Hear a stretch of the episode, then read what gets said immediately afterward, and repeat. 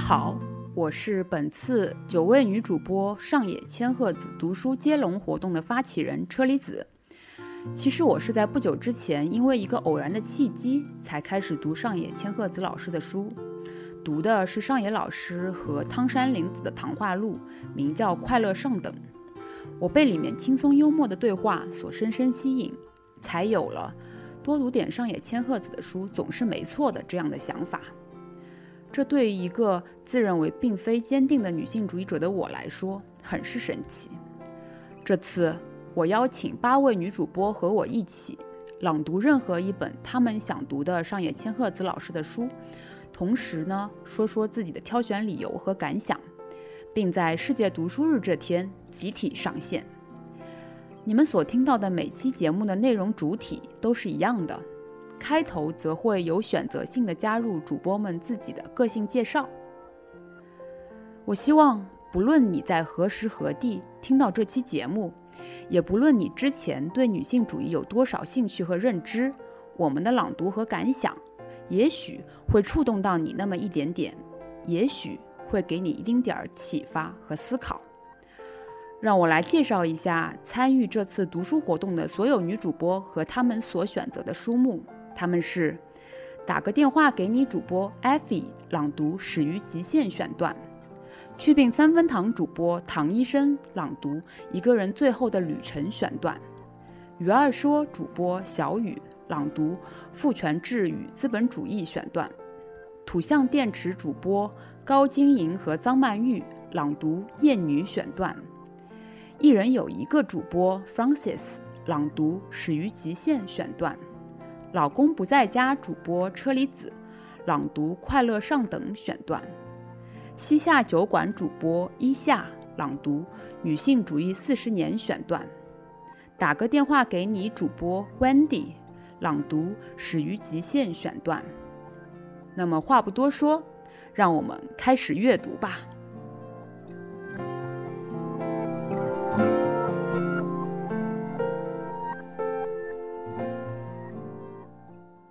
我是打个电话给你的艾菲。今天我选择的节选是来自《始于极限》这本书中的第一章《情色资本》，上野千鹤子给铃木良美的回信中所提到的关于恐弱的部分。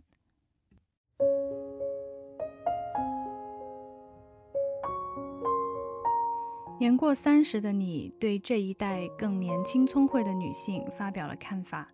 你说他们真正渴望的是被赋予受害者之名，我觉得把被赋予改成自称会更准确些，而且希望大家不要误解了，自称受害者并不是软弱的表现，反而是强大的证明。你也说了，那是一种不畏惧当受害者的态度。想象一下，伊藤诗织女士说出“我是性暴力的受害者”，需要多大的勇气？便略知一二。不愿被称为受害者，无法忍受自己是弱者，这种心态叫恐弱。这是精英女性经常陷入的一种心态，和恐同一样，恐弱也是因为自己身上有软弱的部分，所以才格外激烈地进行审查和排斥，对软弱表现出强烈的厌恶。厌恶慰安妇的右翼女性就有这种思维，她们不能忍受女人摆出受害者的姿态。觉得我和他们不一样，我不是弱者，而对男人来说，没有比这样的女人更好对付的了。我很清楚这些心理层面的微妙之处，因为曾经的我就是一个厌女的精英女性。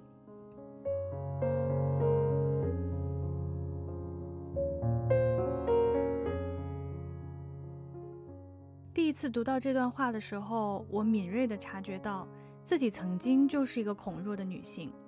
我曾经很抗拒自己被描述成可爱的样子，因为可爱总是容易跟脆弱画上等号，所以我不喜欢可爱。我要的是强大，拥有权利。我以为这样可以让自己变得真正强大起来，不让别人低估我。在步入职场的后面几年，我意识到我对可爱、温柔这种描述的抵触，其实是被世界扭曲和裹挟的。我们所定义的强大，往往是具有男性气质的。我们所看到的领袖榜样也往往是男性形象。后来，我在自己的信仰中意识到，我对软弱的厌恶，不是神最初创造的那个我。神所创造的那个我，不是简单的 either or，而是 both and，同时拥有温柔的可爱和强大的坚韧。神帮助我一点一点看到我本应该拥有的宝贵，让我全然接纳了自己。而女性气质中的温柔、可爱、具有养育的一面，也同样是强大和坚不可摧的。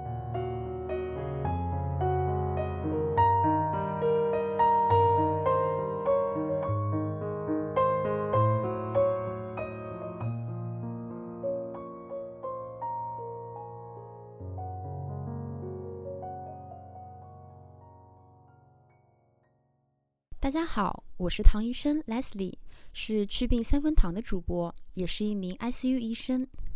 这次我分享的书是上野千鹤子老师的《一个人最后的旅程》。今年二月十四日的时候，我爷爷过世了，死于胰头癌。从发病到过世，差不多五个半月的时间。但是我觉得也很幸运，就是基本上我们家都是做到了居家安宁疗护。然后再加上我本身就是一个 ICU 的医生嘛，所以对这个章节更加能够感同身受，所以想跟大家来分享一下。然后也很巧，我此时此刻正在值班，然后下午的时候我去一个科室会诊，就感觉遇到了一个现实版的幸运是我。嗯，这是由惠英红和陈家乐主演的一部香港的电影。讲一个工作失意、生活窘迫的一个所谓的废青吧，用一个所谓计谋，然后住进了一个独居老人的房子的故事。在电影里，他们俩在一个冰冷的城市里找到了温暖的陪伴。嗯，所以影片的名字就叫《幸运是我》。但是生活不是电影，生活比电影苦。那个老太太精神失常，因为她儿子吸毒吸到家破人亡，然后后来跳楼自杀了。嗯，这个当然也是她成为了一个所谓的疯女人的原因。去年年底还出了一个车祸，然后我去会诊的时候，我肯定要会有一些医患的沟通嘛。然后我就会发现，哎，跟他一起就是照顾他的这个人、陪伴他的人、陪他看病的人，全程都是他的一个房客。然后但是是全部免房租的。那我当时就想到了幸运是我，然后我也有点好奇，就挖掘了一下他跟房客之间的故事。然后我的感受就是。他们其实双方都是迫于无奈的，因为这个老太太她失能失智嘛，所以这个房客其实很嫌弃她，然后她也很嫌弃房客。就这不是我的一个主观的感受，就是事实流露出来，确实就是如此。他们就是完全是出于各自的一个贫困，在被迫的来互助。那不管是我爷爷也好，他是属于老有所依的一个状态，然后包括这个老太太，相当于是一个老无所依的状态。但是他们其实都在为死亡做一个准备。在现实里面，不管我们是已婚未婚，有没有小孩，其实，在老病相催之时，都会有可能变成这种鳏寡孤独嘛。然后这本书其实就讲到了关于死亡的准备，在它的第十章，然后我来为大家念一下。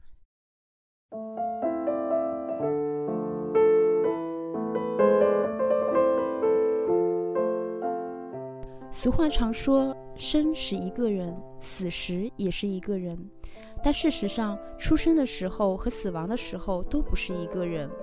出生的时候，身边不但有生我们的父母，还会有助产士和帮忙的亲戚；死的时候，在逐渐走向死亡的路上，也有陪伴我们的照护人员、护士以及医生。我反复说过，超老龄社会的死亡是缓慢的，昨天还好好的。第二天早上就走了，像这样的猝死其实十分罕见。那有些人会担心，一个人在家里走了，会不会有警察上门啊？请放心，这种情况鲜有发生。缓慢死的好处是可以预期死期，就像缓缓的下坡一样，可以想象出照护、看护以及医疗即将介入的整个过程。也正因为如此，也可以为死亡做好准备。这样想来，患癌症后被医生告知还能活多久，就可以预测自己所剩下的时间，这一点显得弥足珍贵。偶尔听到有人抱怨，癌症患者卧床不起之后想使用照护保险，但因为需要照护程度的认定，从申请到结果出来需要一个月，所以根本就来不及使用。这也是因为不懂得运用制度而产生的误解。现在病情突然恶化的患者，只要照护援助专员判断其可以使用，那么患者不经过认定就可以提前使用照护保险。若死亡可以预期，我认为在这期间就可以跟亲友诉诉衷肠，可以不断的跟亲友道别道谢。或许这是最后一次见面了，感谢这段时间你陪我一起度过，有你这样的家人真好。我以有你这样的儿子为傲。家人之间说这样的话，可能有些不好意思，但之后也许再也没有机会说了。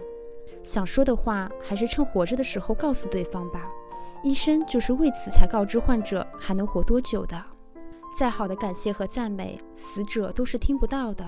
我们为死去的知心好友朗诵悼词、撰写追悼文的机会越来越多，但我现在觉得，倒不如在当事人活着的时候，对活着的人来表达：很高兴认识你，很高兴你当时那么做。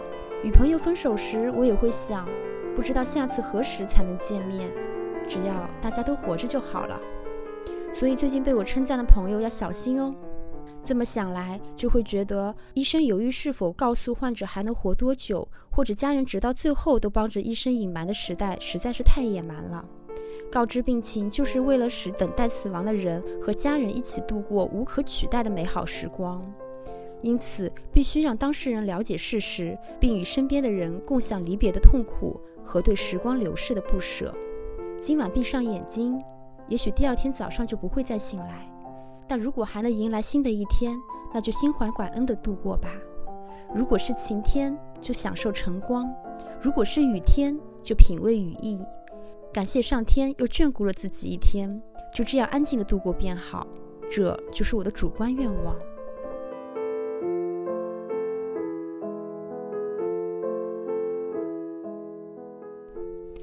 其实原文中的这段描述跟我爷爷临终之前那个五个半月其实还是挺相近的。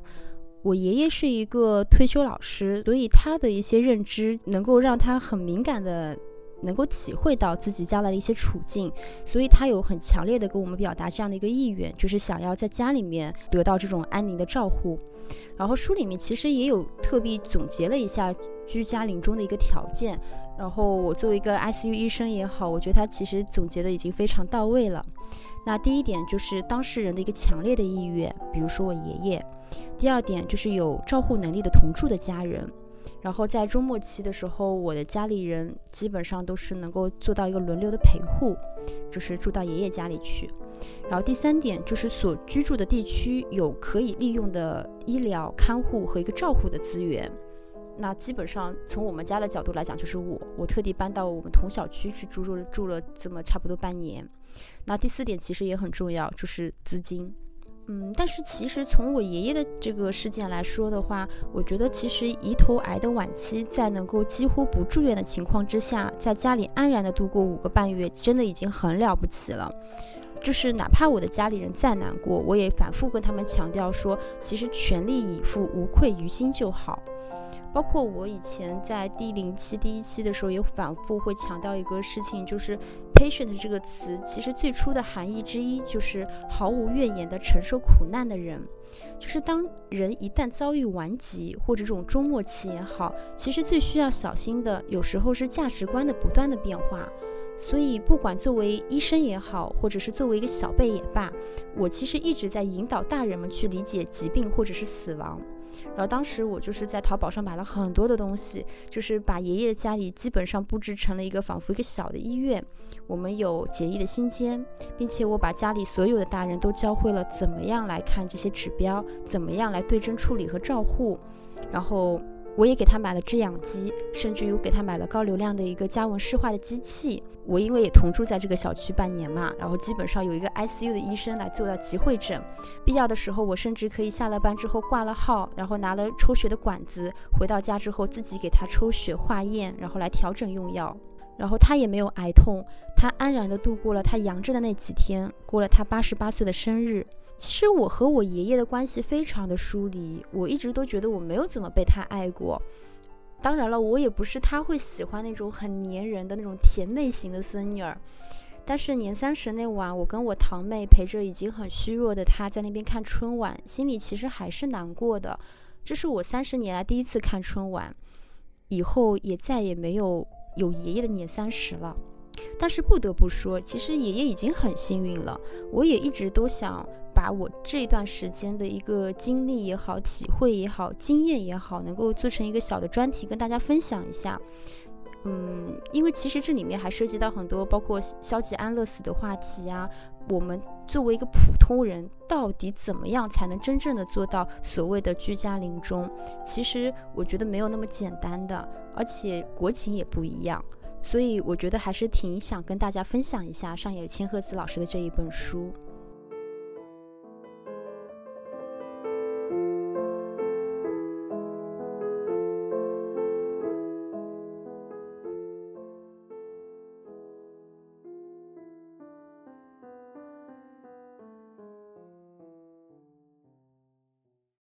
大家好，我是与二说的主播小雨。我选的书是呃父权制与资本主义，而我读的这一段是本书的第三章“家务劳动的论争”里的第二部分“以爱之名的劳动”。好，下面我来阅读这一段。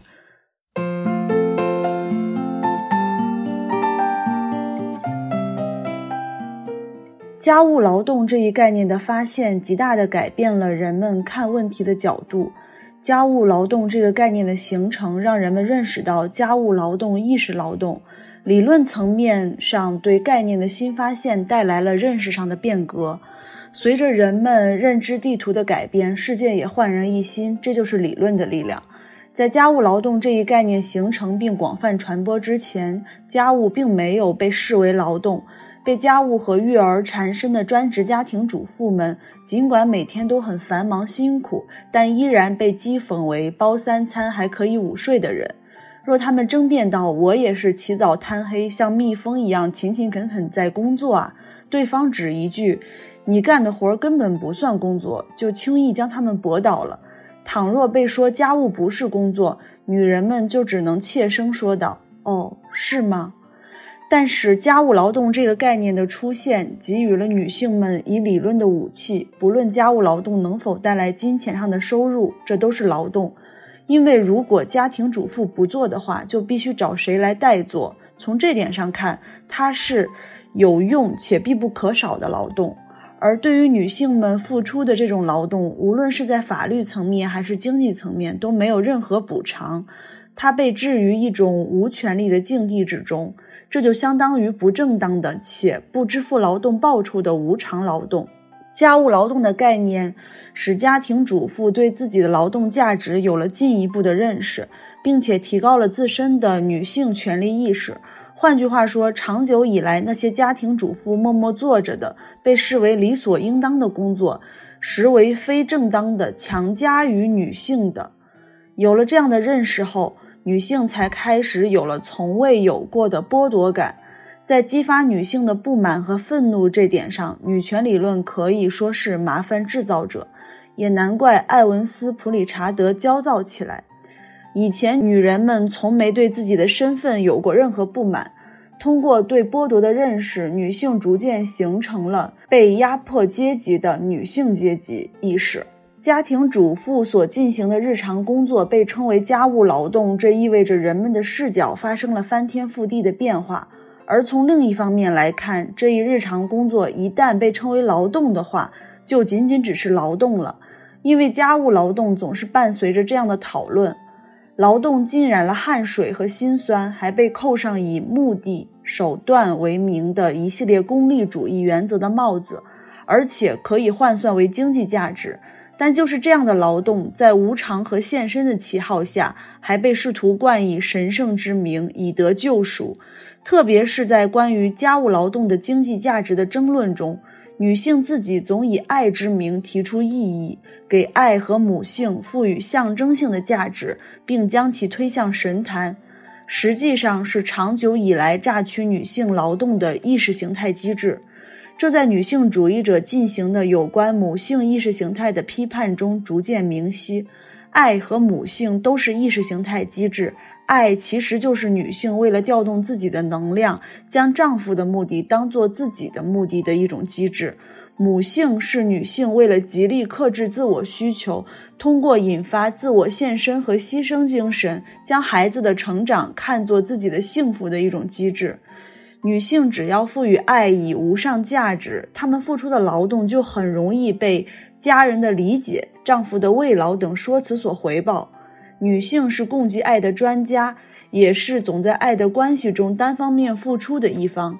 美国社会学家芬奇与格洛夫斯明确地指出，所谓的女性专有领域的关怀照料，实际上是以爱之名的劳动。无论用何种意识形态来粉饰遮掩，女性在家中所进行的工作是的的确确存在的，并且是如果她们不做的话，就必须找人来代做的劳动，而家庭主妇们只能在爱的名义下默默承受。好，读完这段，我想先简单讲一下这本书的成书背景。呃，上野千鹤子于一九八三年的日本女性学会夏日研讨会上发表了《资本主义与家务劳动》的演讲。此后，于一九八六年到一九八八年间进行了十四次关于马克思女权主义的可能性和界限的文章连载。那么，经过修改，这些文章呢，最后汇总成了这本书。那这本书其实它是在第二波女性主义接近尾声、后现代女性主义思潮、库尔理论兴起之初，上野老师对女权主义的各个派别，特别是马克思主义女权主义的再次思考。在这本书里呢，上野老师引入了无偿劳动的概念，阐明了近代社会女性地位低下的历史根源，其实是在。资本主义支配的市场和父权制支配的家庭形态的双重控制下，以无偿的女性劳务等为中心而形成的。那么这本书呢，其实是呃一九九零年在日本出版。呃，虽然它距今已有三十多年了，但是其中的很多内容与我们当下面临的很多问题依然是有直接的联系的。我想大家在近年很多的社会热点以及影视作品中都会了解到母职绑架或者是母职惩罚的这个概念。那在我阅读的这一段中，上野老师其实用比较通俗易懂的语言，直接揭露了这所谓以爱之名的神话。就是说，在现代父权制的框架下，把女性的无偿劳动、自我牺牲与奉献作为崇高的品德推向神坛，而实际上却是长久以来榨取女性劳动的意识形态机制。那么，比起上野老师的其他著作呢？这本书其实是呃相对来说比较严肃的呃学术著作。那么我读起来呢，其实也是相对有些吃力的。嗯，那其实我现在也是没有读完，当然我可能对本书的呃认识相对来说也不是那么的深刻。大家在我读的这一段能感受到，上野老师依然是尽所能的把很多的概念解释的比较明白小畅，而且正如呃在本书的第一章讨论解放的思想与解放的理论的关系时，上野老师所说。他说：“解放的思想需要解放的理论，缺少理论的思想只会陷入教条主义。宣称女性解放不需要理论的人，会被封闭在反智主义的牢笼之中。所以，我觉得我们可以一起来共读这本书。如果我们能厘清一些概念，积淀一些理论，那么其实我们对女性主义的更多问题，呃，也会有更好的理解。”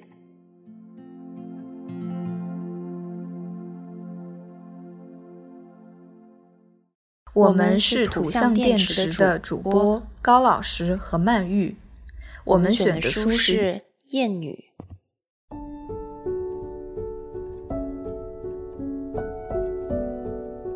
将女人他者化，其实是把女人归入自己能够控制的他者范畴之中。这样的他者，既充满魅力，又可以轻蔑。无论是视为圣女来崇拜，还是当作贱妇来侮辱。都是一个硬币的两面。男人们之所以被上述那种侮辱性词汇激怒，是因为他们自己将制造出圣女与娼妇的性双重标准的父权制歧视意识内化为自己的价值观了。男人希望自己能归属于男人共同体之中，作为像样的男人的条件，他们希望正式的拥有一个属于自己的女人。正因为他们自己是歧视他人的人，所以歧视性词汇才会让他们那么愤怒。在各种表象中，娼妇、未婚母亲被描绘为放荡轻浮的女人，被指为魔女、恶女。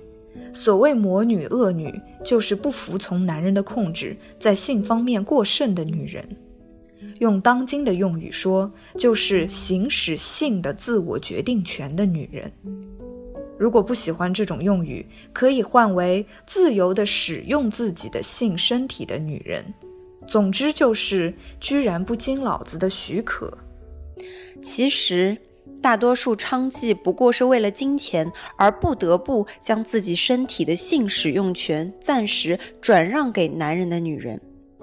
女人成为未婚母亲，大多不过是因为本应成为父亲的男人逃跑或否认应承担的责任。他们中很多是父权制下的牺牲品，将原因转嫁到被害者身上，是加害者的一贯手法。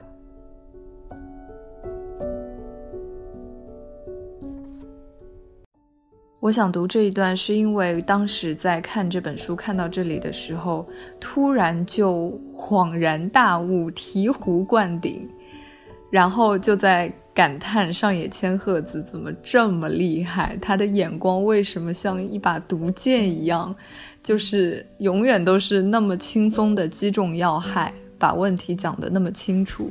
嗯，现在选这一段是因为。呃，吃到了前几天那个张继科和景甜的瓜，啊，让我感到一阵忧愁的是，大家网上怎么对呃女性的私密照、对女性的身体还是有这么大的敌意，以及对于女性为什么还是依然这么热衷于去把女性的身体符号化？所以我想。嗯，读这一段，希望听到节目的姐妹兄弟姐妹们，能够嗯看清这些男权社会的小伎俩吧。读这段的时候，我想用几个词汇形容一下我的感受：难过、压抑，还有无力。他们总爱给女性冠以标签，全凭喜爱度来给你划分。这些符号和自上而下的女性蔑视，其实仍旧一直都在。同时，长久以来，我一直在回避与厌女症的正面抗争，所以我也开始在自我反思：我身上的自我厌恶又有多少呢？或是我对周遭的女性又抱有多少客体化、他者化呢？作为初读女性主义，可能我的词汇没有办法充分表达内心的震撼与纠结。但我想，希望所有的女性都可以去阅读，对，就仅仅是阅读，先让文字打开世界的一个口子。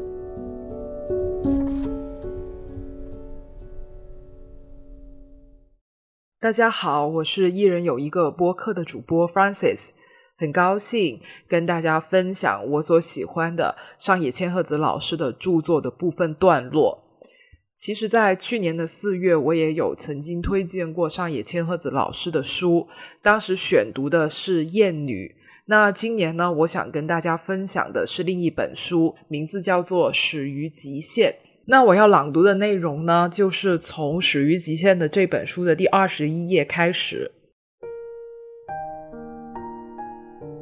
年过三十的你，对这一代更年轻、聪慧的女性发表了看法。你说，他们真正渴望的是被妥善赋予受害者之名。我觉得把被赋予改称自称会更准确些，而且希望大家不要误解了，自称受害者并不是软弱的表现，反而是强大的证明。你也说了，那是一种不畏惧当受害者的态度。想象一下，伊藤诗织女士说出“我是性暴力的受害者”，需要多大的勇气，便知一二。不愿被称为受害者，无法忍受自己是弱者，这种心态叫恐弱。这是精英女性经常陷入的一种心态，和恐同一样，恐弱也是因为自己身上有软弱的部分，所以才格外激烈地进行审查和排斥，对软弱表现出强烈的厌恶。厌恶慰安妇的右翼女性就有这种思维，她们不能忍受女人摆出受害者的姿态，觉得我和她们不一样，我不是弱者。而对男人来说，没有比这样的女人更好对付的了。我很清楚这些心理层面的微妙之处，因为曾经的我就是一个厌女的精英女性。想必你也知道，社会学领域有一个两难的问题：结构还是主体？主体作为个体越是坚持自我决定，结构就越能被免责。在结构上处于劣势的人，确实有可能在短期内反过来利用其劣势，从结构中获利。但长远来看，这将导致结构的再生产。小丽原柚子女士的 O.L 们的反抗，对这一点做了淋漓尽致的阐述。主体也许能够暂时超越结构，但不可否认的是。结构的压力对主体有着压倒性优势，所以在你写过书评的那本《战争与性暴力的比较史研究》中，我们试图采取一种不否定主体能动性和多样性，也不为结构性压迫开脱的方法。我认为你们这一代人是有些犬儒主义的，尽管我不确定这么说是否确切。这恐怕是因为你们生在后均等法时代，内化了新自由主义，并在九十年代后期的性商品化浪潮中度过了青春期。和政治层面的犬儒主义一样，这种犬儒主义不会产生任何结果。而参加鲜花抗议的那代人还很年轻。他们没有经历过九零年代末攻击女性主义的热潮，也没有被政治上的犬儒主义所污染。碰到看不惯的事情，他们就会直接说出来。我能感觉到这些晚辈在你看来是何等耀眼。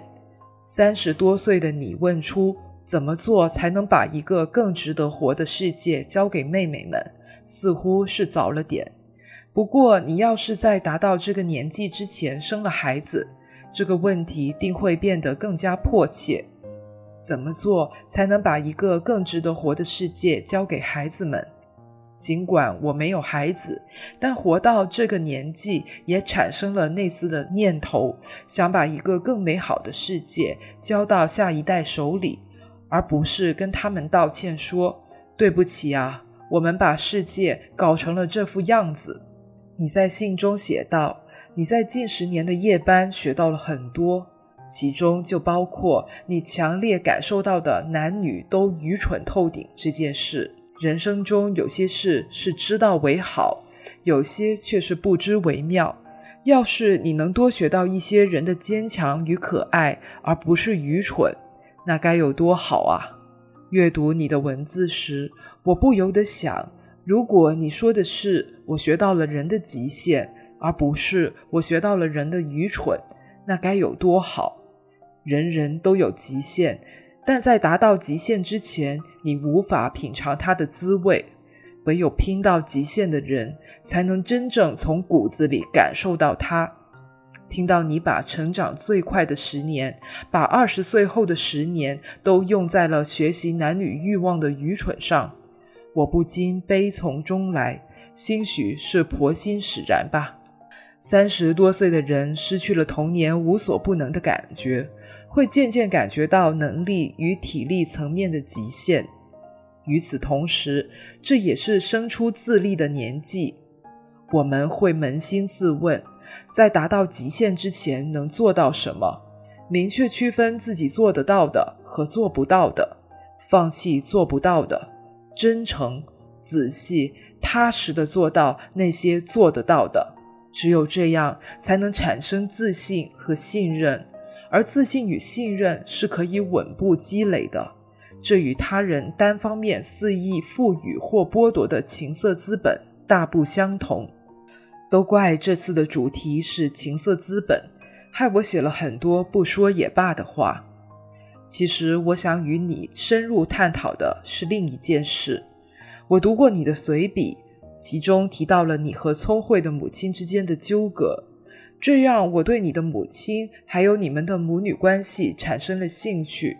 而且据我推测，这恐怕是你不愿意、不能、也没有准备好去谈论的领域。我有时会想，有一个女儿是什么感觉？女儿是母亲最激烈的批判者，我很清楚这一点，因为我自己十几岁的时候就是如此。一想到身边有这样一个残酷的批判者，我心里就发怵。这份恐惧正是我没有选择做母亲的原因之一。恕我大胆臆测，你涉足性行业的理由之一，会不会是想成为母亲无法理解的对象？要想让他无法理解，你得先让自己无法理解自己。我猜你可能也解释不清楚自己当年为什么进入那个行业。硬要说的话，大概就是因为母亲厌恶那一行吧。我从中感受到，拥有聪慧母亲的女儿是多么不幸。聪慧的母亲会让她的女儿窒息。聪慧意味着妈妈了解你的全部，于是孩子失去了喘息的空间，暴露在透明的视野中，无处可逃，无处可躲。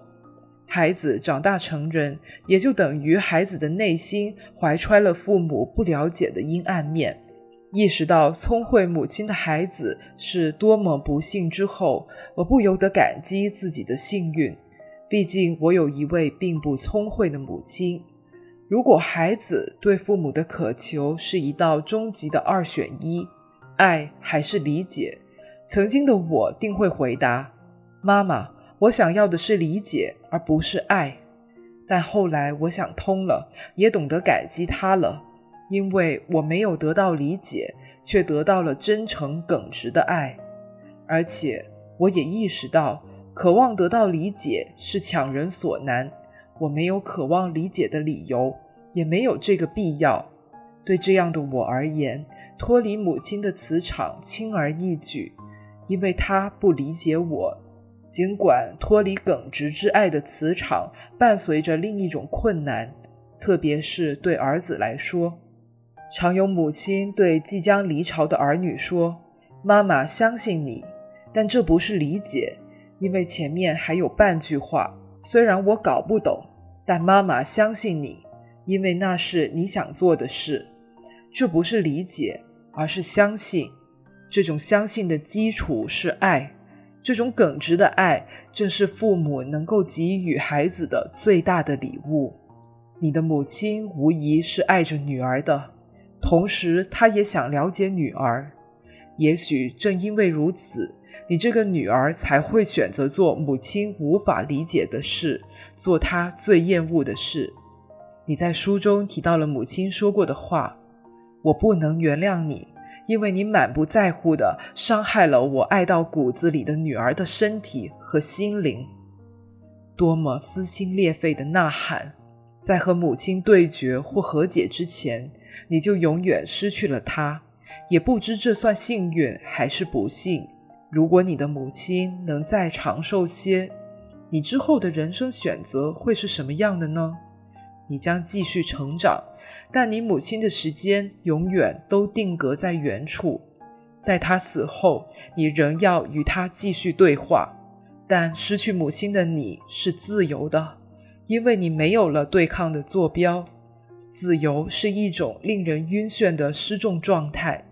也许在三十出头便丧母的你，此刻就站在极限的边缘，想知道在没有坐标的情况下，该往何方迈出第一步。于新冠之春的新绿中，上野千鹤子。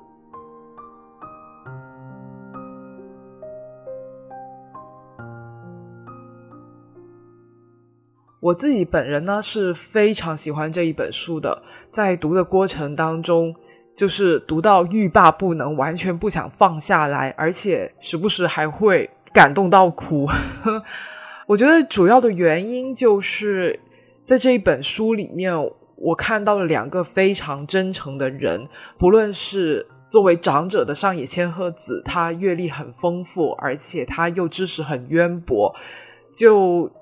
虽然说是一个很有名的教授了，是一个学术权威，但他一点架子都没有。他还是愿意在书信里面展现自己的脆弱，并且会分享一些可能他作为学者在学术写写作的时候不会展露出来的一些他个人生活面向的一些脆弱的点。那至于铃木良美呢？他更是非常真诚的去剖白他自己为什么当时要去选择做呃夜总会的女招待，还有 AV 女演员这种在别人看起来是非常不自爱、很糟蹋自己的职业。他也很愿意去公开讲述这一些他在做这些事情的时候的心路历程。他让我看到了这两个人非常坦诚跟真诚的一面。我觉得他们把。很多就是女性内心深处的一些很幽微的想法，可能是从来没有被人讲述过的。你在看小说、电影、电视剧里面都不会被展现过的一些女性的内心世界的一些很幽微的面相都讲了出来。然后我其实发现我自己也是有跟他们类似的想法的，只是。我从来找不到语言去描述我这样的想法，然后现在看到有人说出了我的心里话，就会觉得很安慰。第二点，喜欢这本书的理由呢，就是上野千鹤子老师跟铃木良美，他们两个其实是价值观相差特别大的两个人。上野千鹤子老师呢，是一个，嗯，应该可以说是很坚定的、很激进的女权主义者，她是。虽然他看到现在这个社会种种的厌女现象，但他还是很有行动力，而且是很有信念感，觉得我们还是要努力的去多做事、多行动，去改变这个社会。不要丧，不要觉得我们改变不了了，不如适应它吧。就是不要犬儒，不要把一个自己感到抱歉的社会交到下一代人身上。但是铃木良美呢，因为她的成长年代跟。呃，上野千鹤子不一样，他是八零后，呃，所以呢，他的成长阶段其实是经过这一个新自由主义的意识形态的洗礼的。同时，他又有呃，在 A V 行业还有性工作服务业这一些行业的从业经历，所以就是让他形成了一些。很悲观的看法，他就是觉得说这个社会就是烂透了，男人就是烂透了，他没有是没有办法去改变的。女人与其浪费自己的精力想要说改变男人、改变社会，不如多想想怎么保护好自己，明哲保身。他是持这样的一种态度的。呃，除了就这是他们两个人主要的分歧，还有在很多就是小的方面，他们两个人的价值观都不一样。如果是放到我们简中的网络世界上面去的话，像这样价值观相差如此大的两个人，早就会互相杠上了、掐架了，互相拉黑删除，就根本不可能有任何对话和沟通的可能。但是在《始于极限》的这本书里面，上野千鹤子和铃木良美他们两个人都进行了非常真诚跟坦诚的对话。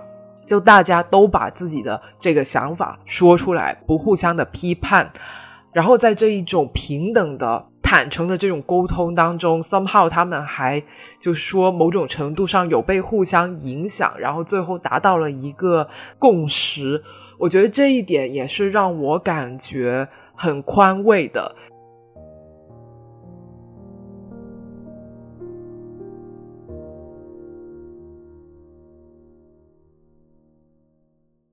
大家好，我是老公不在家的主播车厘子。那我这次选择的书目呢是上野千鹤子和汤山玲子的一个对谈录，叫做《快乐上等》。其中的一个章节当中的一小段是有关于性爱的频率与个人幸福感的关系。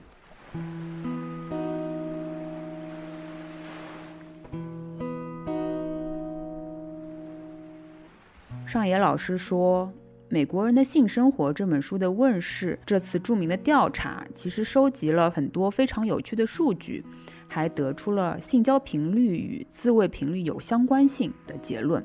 汤山说，是性欲旺盛的人，两种行为的频率都很高，对吧？这一点和我的认知是一致的。上野说，性活跃的人，无论是对别人的身体，还是对自己的身体，都会有性方面的活跃。我把自慰定义为与自己身体的情欲关系，把有伴侣的性爱定义为与他人身体的情欲关系。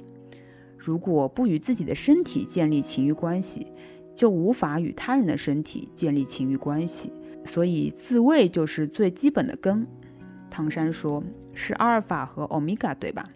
上野说：“没错，我很明确地认识到，首先要与自己的身体建立怎样的情欲关系。”这是非常重要的，无法用其他东西替代。更有趣的是，书中的调查结果显示，性方面的活跃与幸福感没有关系，不管是自慰还是做爱的频率，都和幸福感没有关系。唐山说：“这倒是有点令人失望啊。”上野说：“我看到这个结果，感觉恍然大悟，果然是这样啊。”唐山说：“因为我自己是很活跃的人。”就会觉得不活跃的人活得很贫乏，认为他们不幸福。我要反省自己了。上野说：“这真是性强者的发言啊！实际上，有人即使没有性交，也会处于低位稳定状态，安稳的生活反而会让他们觉得幸福。比如，有觉得吃美食很开心的人，也有只吃茶泡饭和梅干就很幸福的人。一方没有理由羡慕或轻视另一方。”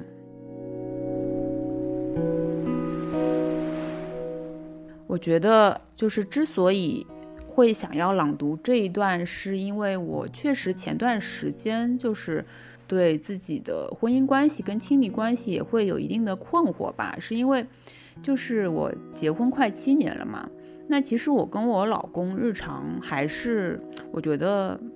就是还是蛮亲密，然后关系也是很稳定。比如说，我们平常会经常的拥抱对方啊，然后和对方撒娇啊，然后一方回家的时候，另一方也经常会在门口迎接这样子。但是呢，我们的性生活的频率和性欲的确是比之前要热恋期和刚结婚的时候要下降了许多。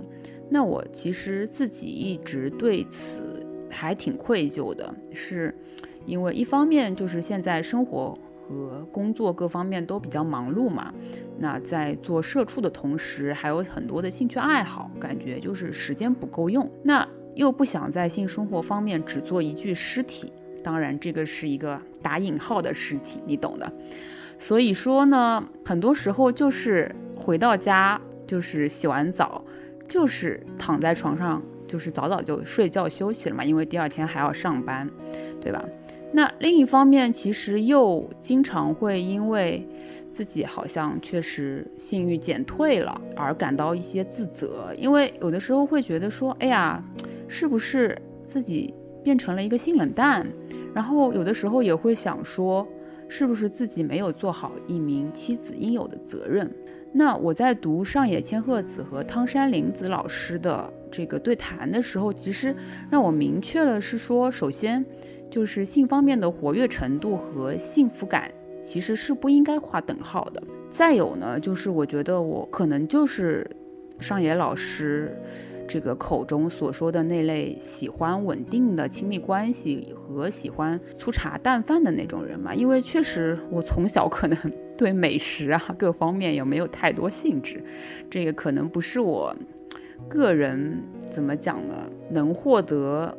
更多安全感，或者说是，就因为有些人可能就是在生活和工作中非常喜欢挑战嘛。那我其实是一个更喜欢安全感跟稳定的那么样一个性格的人。然后呢，我在看这本书的时候，正好有一个非常偶然的契机，遇到了一个已婚的女性朋友。然后她最近在学习心理学的相关课程，也有研究这个家庭关系心理学。那我们在一次吃饭间偶然就聊起了这个话题。她说，其实全世界的已婚人士里面啊，东亚人士的性生活频次其实是蛮低的。然后美国呢，也在逐年下降。这可能跟现代社会的压力也有很大关系。就，总之，我听到他说的这番话，真的是心里也长舒了一口气，就觉得自己可能也不是个例吧。上野千鹤子和汤山林子老师的这本谈话录《快乐上等》中关于快感和性爱的这章，真的打开了我的新世界大门吧。更多精彩的内容我就不在这里一一朗读了。我还是希望，就是有兴趣的朋友们可以自己去看一看这本书，看一看这个章节，应该能给到很多，如果是跟我类似情况或者有同样困惑的，呃，女性一些帮助吧。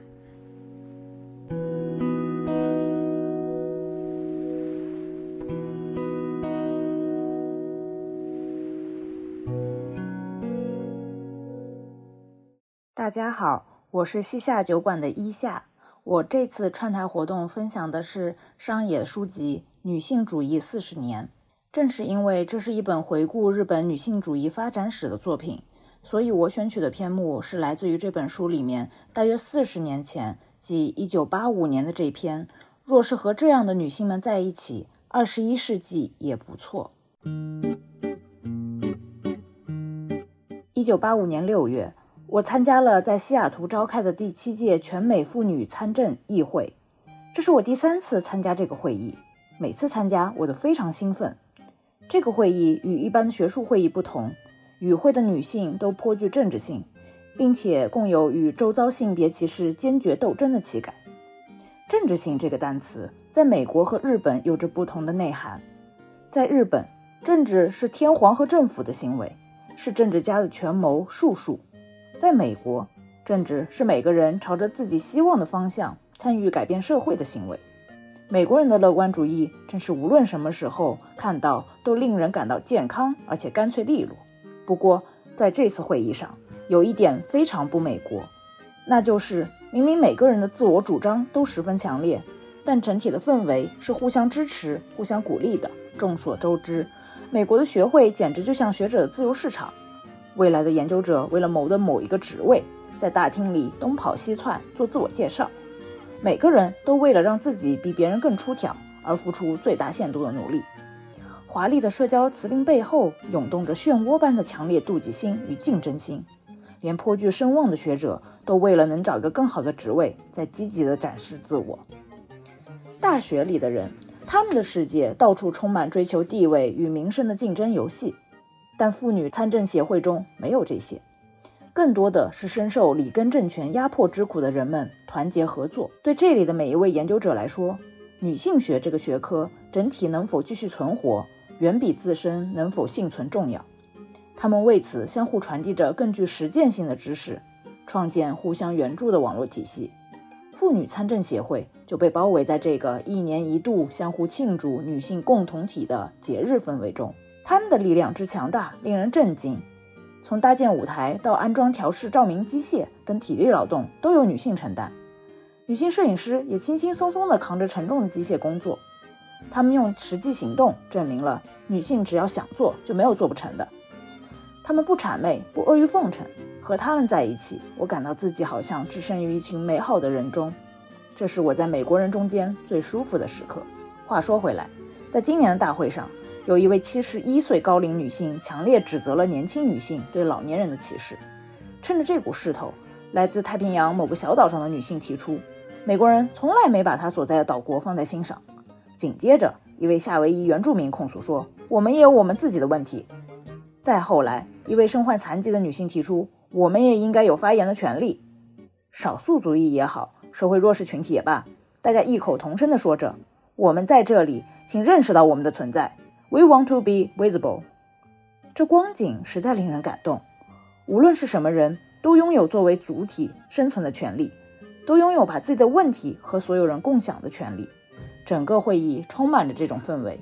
美国人有着极为激烈的自我主张。但如果少数群体和弱势群体的背后没有谁都可以发声的理念支持，想要发声，我们很弱小，我们很不起眼，这有什么不对吗？我们也有生存的权利，也并不是一件容易的事。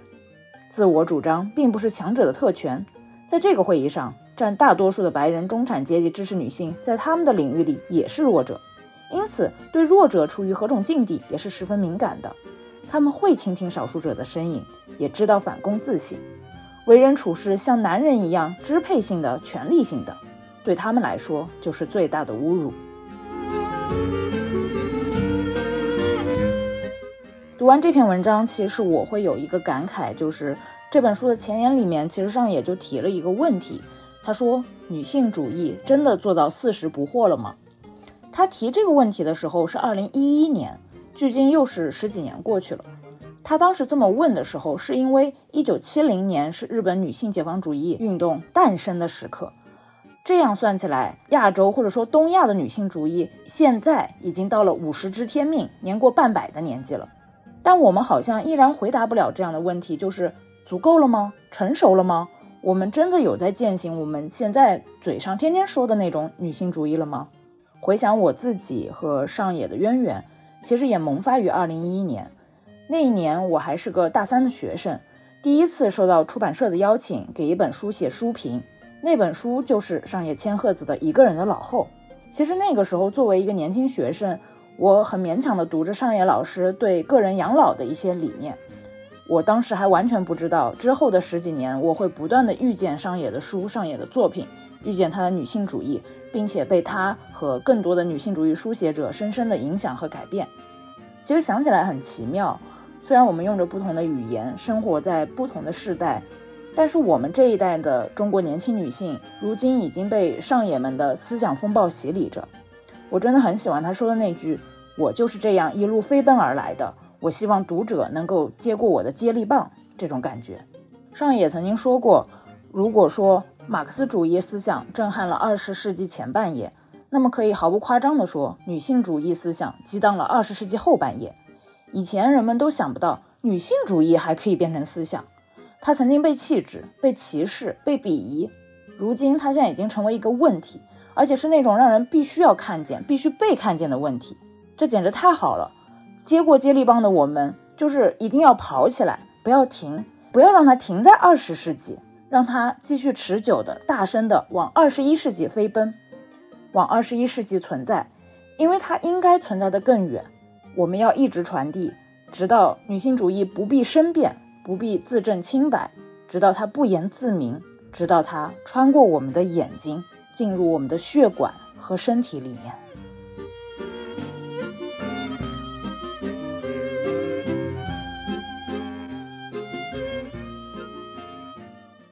Hello，大家好，我是打个电话给你的主播 Wendy。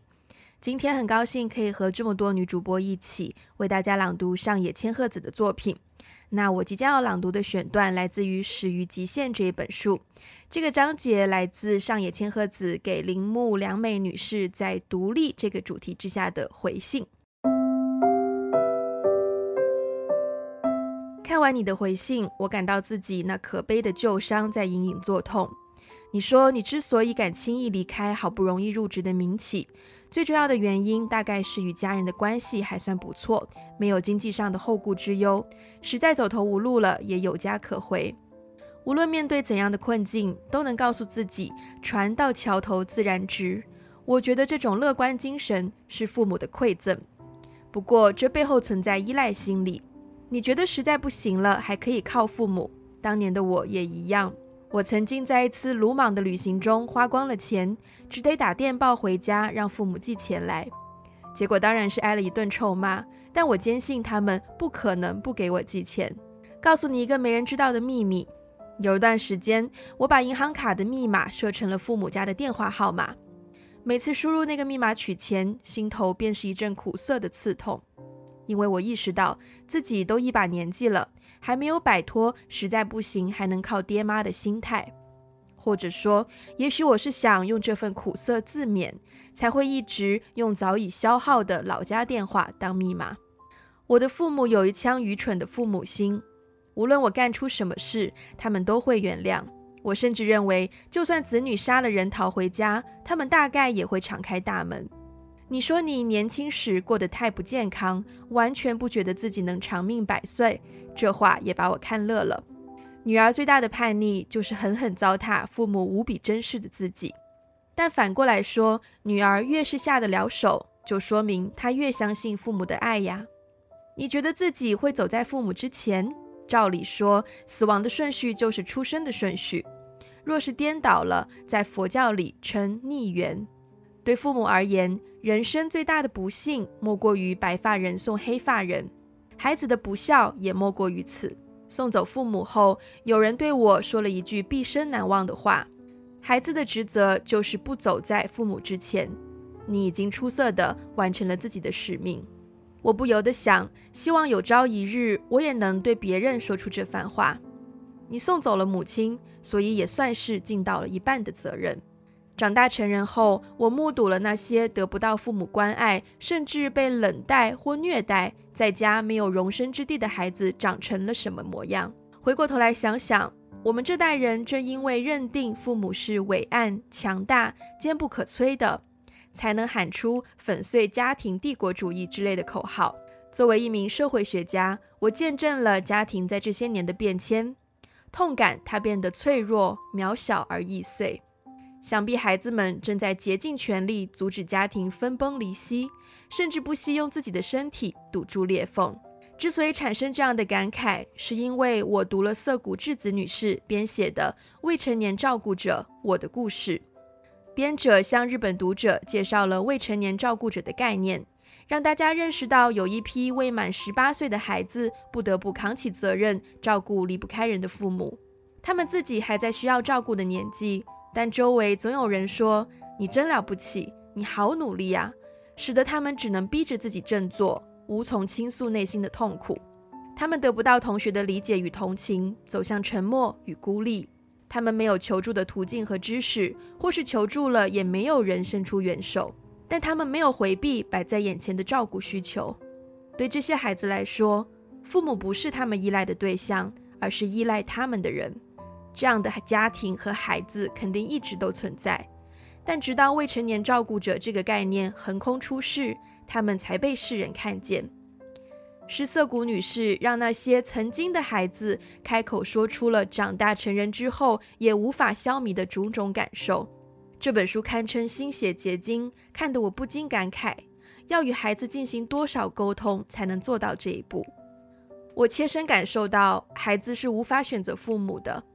尽管做父母的大概也会感慨自己无法选择孩子，这么看来，你我都非常幸运。毕竟我们能有实在不行就靠父母的念头。有句话叫“英雄是能够化命运为选择的人”。我觉得那些没有逃避眼前照顾需求的孩子，就是将无法选择的命运变成了自己的选择。这就是为什么这本书中每一个未成年照顾者讲述的故事都如此震撼人心。但面对并非自己选择的出生，你完全没有必要感到羞愧。多亏父母赠予我的爱，我拥有了船到桥头自然直的乐观精神，也拥有了不惧怕未知世界和新鲜体验的秉性。也许你的满不在乎和鲁莽，也是父母的馈赠。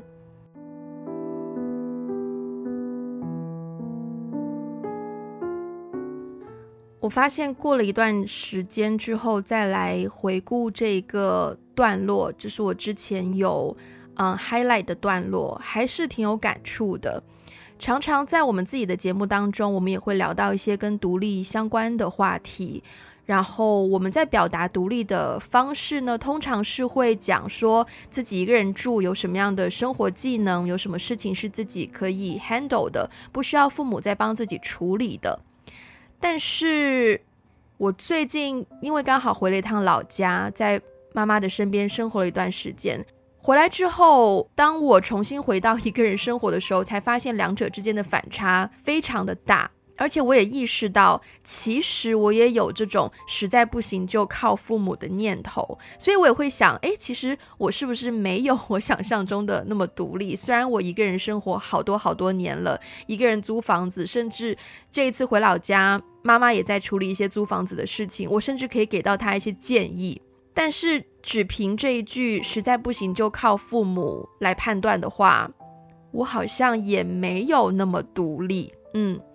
或者换一个角度说，我觉得就像上野千鹤子使用到的这个例子，我觉得自己是属于很幸运也蛮幸福的一群人，因为我还有能力可以拥有实在不行就靠父母这样的念头。虽然成长的路上，我的确有一些时间觉得自己不能够有这样的念头，觉得父母给不了我任何我想要或是我需要的东西了。